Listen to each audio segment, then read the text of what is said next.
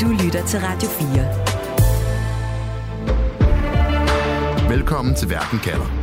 Din vært er Stine Roman Dragsted. Dag skal vi besøge to grænseovergange, hvor der lige nu udspiller sig nogle alvorlige kampe, tragiske situationer og super komplicerede konflikter. Ved grænsen mellem Israel og Libanon flyver der missiler i luften, og hæftige trusler og advarelser om død og ødelæggelse bliver sendt afsted fra begge sider. Længere mod syd ved grænsen mellem Gaza og Ægypten er det altafgørende for palæstinensiske liv i Gazastriben, at grænseovergangen bliver åbnet, så nødhjælp kan komme ind i området, og så flygtninge fra området kan komme væk og ind i Ægypten. Men det er nogle benhårde forhandlinger, der er i gang med mange modstridende interesser. Derfor spørger jeg i dag, når det gælder Israels krig, hvad er der så på spil ved Israels grænse mod nord og Gazas grænse mod syd? Jeg hedder Stine Krohmann Dragsted. Velkommen til Verden kalder, programmet, hvor jeg stiller skarpt på et aktuelt spørgsmål om verden, og på under en halv time giver dig svar. Husk, at du kan følge Verden kalder i din podcast-app. Du lytter til Radio 4.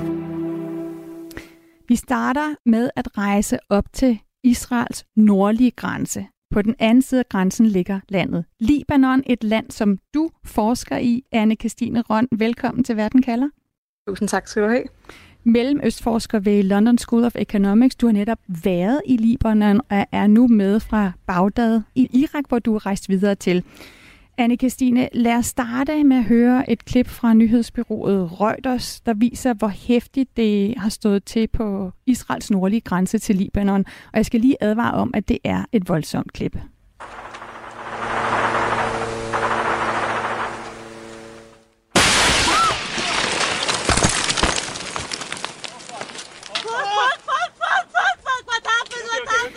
Anne Christine, vi hørte brag her, og så folk, der spørger, hvad skete der? Og man kan høre, at de er desperate. Hvad er det, der foregår i det her klip? Hvem er det, vi hører? Jamen, vi hører en gruppe journalister, som er i færd med at dække øh, de kampe, der foregår ved, ved Libanons sydlige grænse, som bliver ramt øh, af et missil fra, øh, fra Israel, og som faktisk øh, dræber øh, Reuters-fotografen Isam Abdallah. Øh, så, så det, det er det, vi hører her. Og, øh, og det er måske også, kan man sige, et billede på, på den eskalation, vi har set øh, ved det Libanons sydlige grænse over de senere uger, som følge af, af Israels krig med Hamas.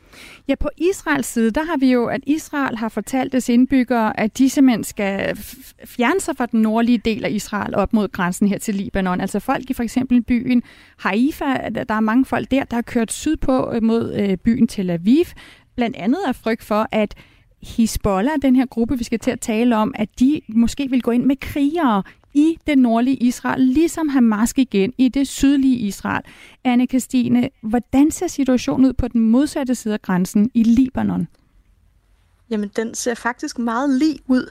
Øh, jeg har lige fulgt med i de seneste opdateringer, og der er anslået 19.000 mennesker, øh, som har øh, forladt deres øh, hjem ved, ved Libanons sydlige grænse af samme årsager, nemlig frygten for, at, at de skal blive ofre for, for den her konflikt, som er i gang med at udspille sig, og som eskalerer, kan man sige, dag for dag.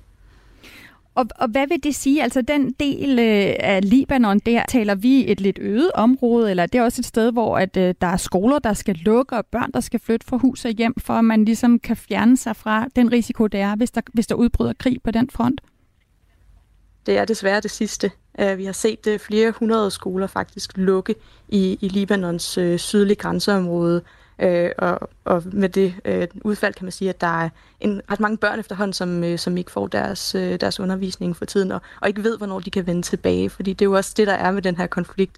Der er en ekstremt stor usikkerhed omkring, hvad der kommer til at ske fremover anne Christine, når Israel skyder ind over den nordlige grænse i Libanon, så er målet jo altså ikke at ramme journalister som den her Reuters-fotograf, som, som blev dræbt. Hvem er det, Israels militær vil ramme? Jamen, de vil ramme Hezbollah og Hezbollahs allierede. Øhm, hvis vi starter med Hezbollah, øh, så kan jeg måske lige kort forklare, eller prøve at forklare, hvad det er for en aktør. For det er en lidt kompliceret aktør. Altså i Vesten, der, der ser vi jo Hezbollah som en terrororganisation. Det er det, øh, de vestlige regeringer og EU blandt andet øh, ser dem som.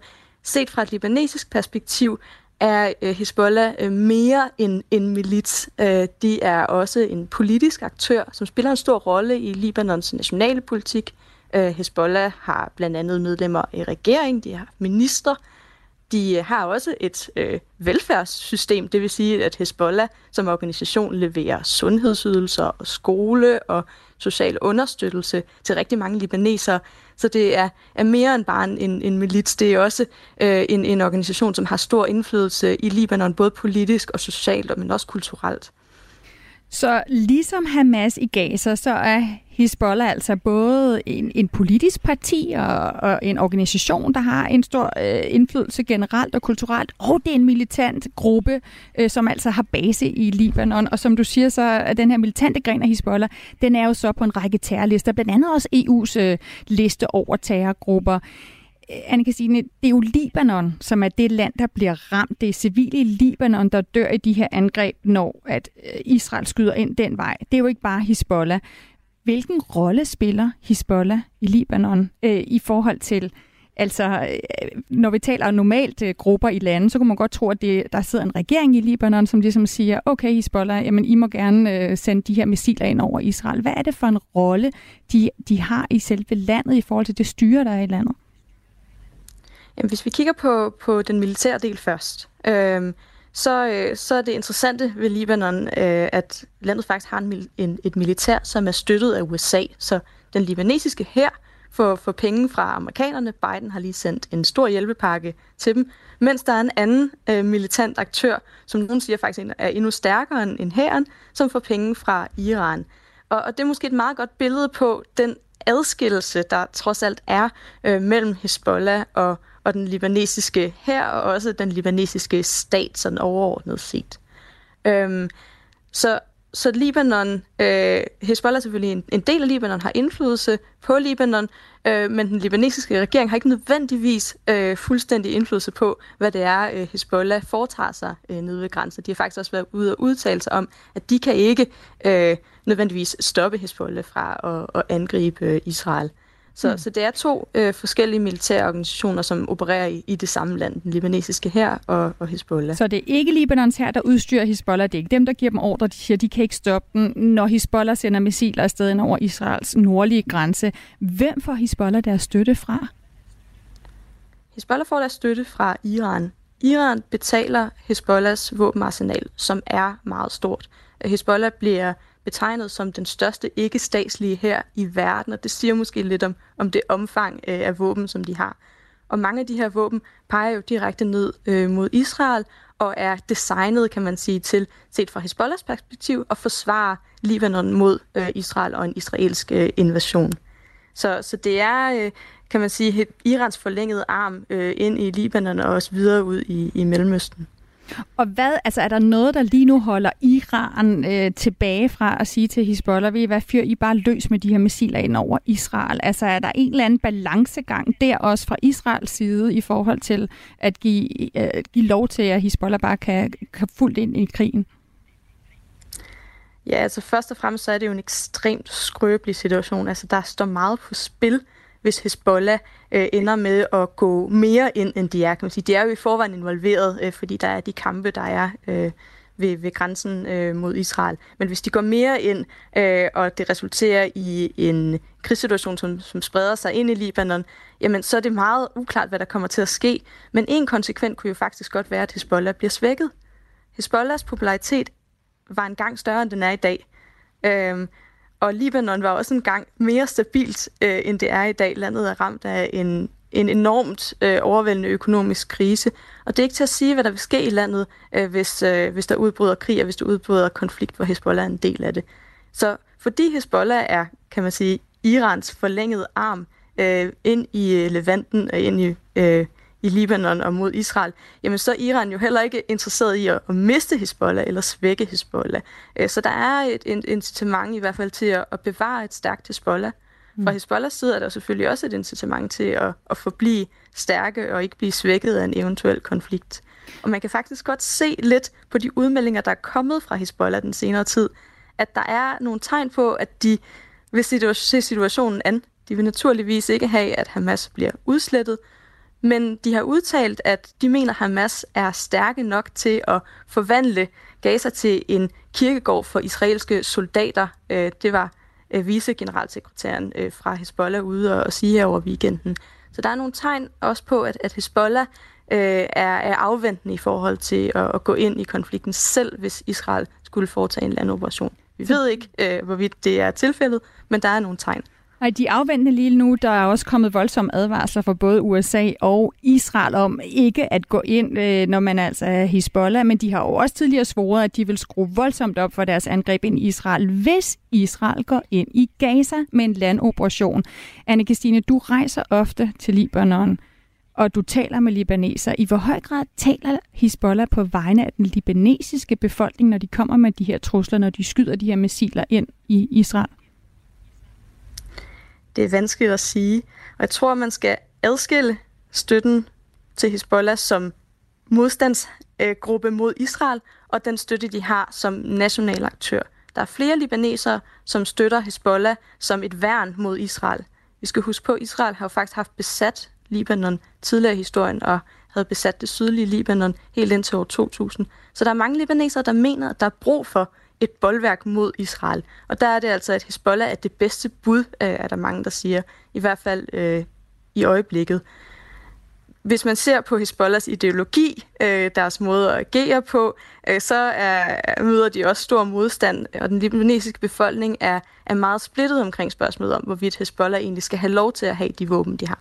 Så Hezbollah, øh, for at sige det øh, kort, repræsenterer på ingen måde Libanon som helhed og den libanesiske befolkning som helhed. Og så kan man jo godt tænke sig, at der sidder nogen i Libanon og bliver rimelig bange, når man så hører Israels premierminister Netanyahu, der nu siger, at hvis Hezbollah beslutter at gå ind i krigen mellem Israel og Hamas, så vil Israel med Netanyahus ord cripple it with a force it cannot even imagine, and the consequences for it and the Lebanese state are devastating. Altså, det vil være øh, fuldstændig ødelæggende, ikke bare for Hezbollah, men også for den libanesiske stat, hvis Hezbollah vælger at blande sig i den her krig. Det er store ord, som han bruger Netanyahu for at afskrække Hezbollah. Hvad er det for en fjende, Israel står over for? Altså, er de meget stærkere end Hamas? Øh, Hamas eller Hezbollah, undskyld? Altså Hezbollah, om, hvor, hvor meget stærkere mm. er de end Hamas, siden at Netanyahu bruger så stærke ord for at afskrække dem for at gå ind i den her krig? De er væsentligt stærkere end Hamas. Øh, det er ikke sådan fuldstændig øh, klokkeklart at afgøre deres styrke, fordi det handler også meget om, omkring det terræn, de kæmper i. Hamas har en, en fordel i Gaza, øh, fordi de jo, så at sige, for at bruge sådan lidt øh, mærkeligt udtryk, men er på hjemmebane, altså de kender terrænet. Øh, det samme kan man også sige om Hezbollah, hvis, øh, hvis der skulle foregå kampe i Libanon, så kender de også terrænet bedre, end, end israelerne gør. Men det er klart, hvis man kigger på deres våbenarsenal øh, udelukkende, så har Hezbollah øh, noget øh, stærkere kapacitet end, øh, end Hamas, øh, og er også fuldt ud jo sponsoreret af, af Iran, som leverer våben til dem ind gennem øh, Syrien blandt andet. Jeg ved vi noget om så, hvor i sidste ende, hvor stor indflydelse Iran har på, om Hezbollah går ind i den her krig fra nord, altså fra den nordlige grænse. Kan Hezbollah beslutte sig til at gå i krig med Israel, uden at få et go fra Iran, så at sige? Ved vi det? Det er svært at lægge hovedet på blokken, men, men jeg vil nok gå så langt som til at sige, at det er, det er der meget lav sandsynlighed for at de vil gå ind selv, uden at få grønt lys fra Iran, som jo er deres hovedsponsor, kan man sige, og jo leverer den ammunition, de bruger til at, at kæmpe imod Israel. Mm. Det, der kan ske ved grænsen, er selvfølgelig, at der opstår nogle fejlkalkulationer. Så lige nu, der vurderer de, i hvor høj grad øh, de skal sende, eller hvor mange missiler de skal sende, øh, hvor, øh, hvor, hvilke mål de skal bombe osv. Alt sammen med det formål at gengælde den anden parts angreb. Men det er klart, at de kan komme til at træde ved siden af og komme til at frygte, at den anden faktisk er i gang øh, med et større angreb, og så reagere og eskalere en konflikt. Øh, den risiko er der, øh, men det er svært at forestille sig, at Hezbollah vil træffe en fuldstændig egenrådig beslutning om at gå øh, helhjertet øh, ind i en, en, en fuldbyrdet krig med Israel. Og med det svar, du lige gav om øh, risikoen for en eskalation af konflikten, har vi måske også en del af det svar, du kommer med nu, hvor jeg gerne vil bede dig om at, at prøve at komme med en konklusion på det spørgsmål, jeg stiller i dag. Hvad er det, der er på spil ved Israels grænse mod nord? Jamen, det, der er på spil ved Israels grænse mod nord lige nu, er en langsomt eskalerende konflikt, øh, som er begyndt at eskalere hurtigere, og som er begyndt at skabe mere og mere usikkerhed for, om der faktisk kan opstå en reel krigssituation øh, i Libanon, som er mere udbredt end bare lige det her grænseområde på nogle få kilometer. Øh, 19.000 mennesker anslået er blevet øh, drevet på flugt fra deres hjem, øh, har søgt sikkerhed nord for der, hvor de bor, og, øh, og man mærker en stemning, det kunne jeg også mærke, da jeg selv var i Libanon, af, af nervøsitet, af frygt for, at man skal ende i en situation, som man var i i 2006, hvor Israel og Hezbollah var i krig med hinanden sidste gang. Mm. Så der er simpelthen risikoen af i sidste ende en, en ny krig, altså en tofrontskrig mellem også Israel og Hezbollah fra den her nordlige grænse op i Libanon. Tusind tak for at være med, anne Christine Røn. Selv tak. Altså mellemøstforsker ved London School of Economics med fra Bagdad i Irak. Og fra Israels grænse mod nord, så tager vi nu ned til den sydlige grænse mod Ægypten og zoomer ind på den lille strækning af grænsen, som hele verdens øjne også er rettet imod lige nu, for at se, om den kommer til at åbne, nemlig den del af grænsen, der løber mellem Gazastriben og Ægypten. På den egyptiske side, der står der den her kilometervis lange konvoj af lastbiler klar med nødhjælp. På Gazasiden er millioner af palæstinenser søgt væk fra Israels bombardementer i nord, og der er mangel på rent vand og mad og medicin. Du lytter til Verden kalder på Radio 4. Lad os se på, hvad der er på spil på den her sydlige grænse, og hvorfor den ikke er blevet helt åben for nødhjælp og for dem, der vil ud af Gaza. Sammen med dig, Rasmus Bosrup. Velkommen til Verden kalder. Tak skal du have. Direktør i Euromed Right, som er et netværk af menneskerettighedsorganisationer, og så er du tidligere seniorforsker på DIS med speciale i Mellemøsten og Nordafrika. Allerførst, Rasmus, den her grænse mellem, altså der løber jo en lang grænse mellem Israel og Ægypten, og så løber den hele vejen op til Middelhavet, og den sidste del, den går så forbi Gaza, og det er den, vi fokuserer på nu. Hvem styrer den del af grænsen, Rasmus? Jamen det gør Ægypterne på den ene side, og så Hamas på den anden side. Og sådan har det været nu i en 15 års tid, siden øh, israelerne trak sig ud af Gaza og dermed underskrev en række aftaler, hvor de overdrog ligesom, øh, kontrollen med grænsen formelt. Fordi så er det stadig sådan, at øh, reelt, når noget skal hen over den grænse, så, er, så kræver det en, lidt afhængig af, hvad det er for en type mennesker, varer, og hvad for en type varer, så kræver det israelske sikkerhedsgodkendelse. Så på, i sidste ende er der også en, en stærk israelsk finger med i spillet til at få ligesom styret, hvad der går igennem den grænse. Godt, så formelt der styrer Israel den her grænse, Israel, eller så styrer Ægypten den her grænse, ja, men israelerne, ja, de, de sidder simpelthen også nu og, og holder meget øje med, hvad der kan komme over den grænse. Og så har vi på den anden side, som du siger, Hamas. Rasmus, de sidste dage, der er der jo nogle lastbiler med nødhjælp, der har fået lov til at køre ind i Gaza fra den her grænse mod syd fra Ægypten. Men ifølge læger i Gaza, ifølge FN, så er det en dråbe i havet i forhold til, hvor slemt den humanitære situation er i Gaza lige nu, hvor hospitaler er tæt på at løbe tør for benzin, for eksempel benzin, der skal bruges til at holde kuvøser med babyer kørende. Rasmus, hvem er det, der holder igen med, at den her kilometervis lange konvoj af nødhjælp kan køre ind i Gaza? Jamen altså, det er helt uden tvivl stadig israelerne, der er hovedansvarlige for, at, at der ikke er mere noget hjælp, der kommer ind i Gaza end det her. Det er klart, at formelt set er det Ægypterne, som, som sidder på nøglerne, men øh, så vidt jeg har kunnet forstå, nu har jeg ikke siddet med i de samtaler, der har været, så øh, drejer det sig om, hvor meget sikkerhedsgaranti der er fra, øh, fra israelsk side til at lade de her nødlidte, nødstede flygtninge, altså over en million mennesker, som jo er udsat for en udsultningskampagne, udover at være bombet op i det nordlige Gaza, sønder sammen, hvad er det, 42 procent, hørte vi i dag, af Gazas infrastruktur, altså huse, lejligheder, er pumpet i stykker. Ikke? Så folk er jo flygtet ned, blandt andet med, med israelske opfordring, flygtet ned til, til grænsen. Og her er det så, at, øh, at det, det, det, hvad hedder det, det israelske system ikke har tilladt af øh, mere end, hvad var det, 20 plus muligvis 17 ud af estimeret behov for cirka 1000 lastvogne fik lov til at komme ind. Mm. Øhm, og det er, så vidt jeg har kunnet forstå, uden at være en ekspert på nødhjælpskonvojer, skal jeg lige huske at sige her, så er det, øhm, så er det hovedsageligt Israelerne, der blokerer for, at der kan komme mere end det ind. Det vil jeg gerne lige vende tilbage til, men allerførst lad os lige få helt styr på den her grænseovergang. Øhm, Hamas, som nu er i krig med Israel, de er jo berygtet for at have gravet tunneler under den her grænseovergang for at kunne smule våben og andet ind i Gaza. Altså en grænseovergang, der løber imellem Gazastriben helt mod syd og så Ægypten. Du har fortalt mig, Rasmus, at udover at forsøge at sprænge de her tunneler, så har Ægypterne også prøvet at bekæmpe de her tunneler eller få lukket for dem ved hjælp af kloakvand, altså lortevand i brug imod de her grænsetunder. Hvordan det?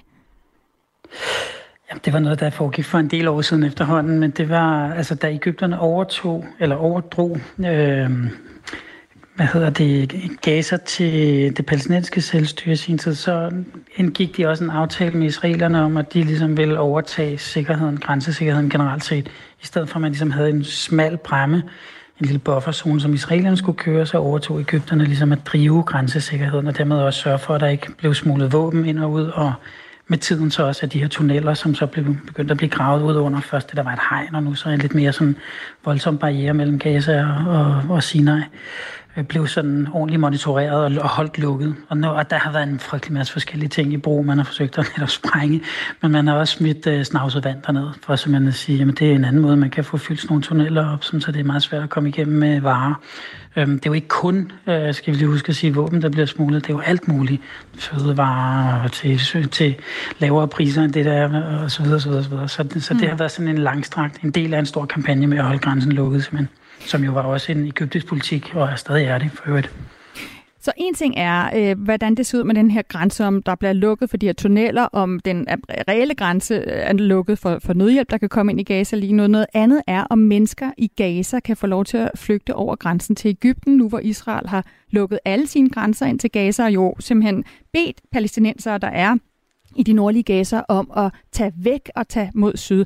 Og her har Ægypten jo ikke ville åbne grænsen. Og der siger du, Rasmus, at der er to grunde til det. Det handler dels om sikkerhed, og det handler om et princip om ikke at ville hjælpe Israel med at tømme Gaza for palæstinenser, så de lettere kan rykke ind. Lad os starte med sikkerhedsaspektet.